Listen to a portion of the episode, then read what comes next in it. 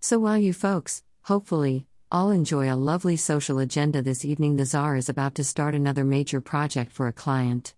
Before I did, though, I reached out to Queenie to catch up on a few things and she asked me an interesting question. Greater than does the Czar think the Supreme Court is likely to reverse Borden v.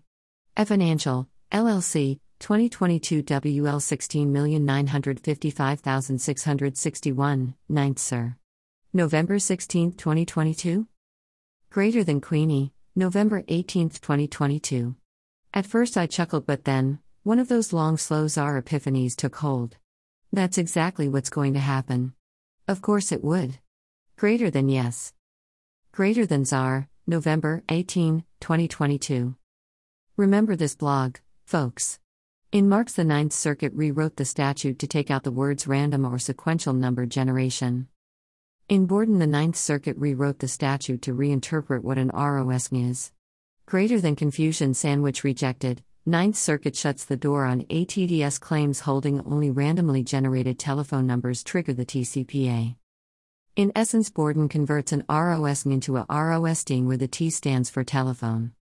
But this is literally inconsistent with the U.S. Supreme Court's chosen interpretation. The Supreme Court held that the use of an ROS not an ROS ding, to store telephone numbers triggers the TCPA. So, Borden got it wrong. And of course, Queenie detected that right away, and it took my big dumb czar brain three days to figure this out. I think wearing this crown might be killing brain cells. Then again, most other law firms haven't even reported on Borden, much less its impact, much less analyzed whether it was incorrectly decided, much less what that impact might be, so. Hashtag look for Thelian.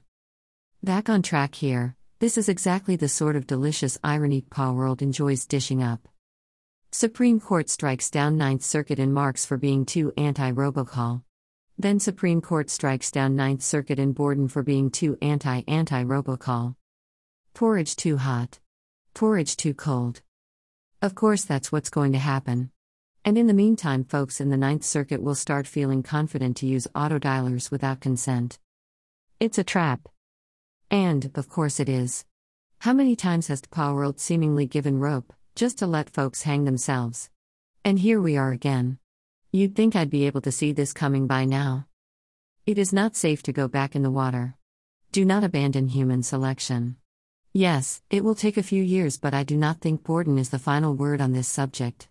So look out. You've been warned. Much loved, World.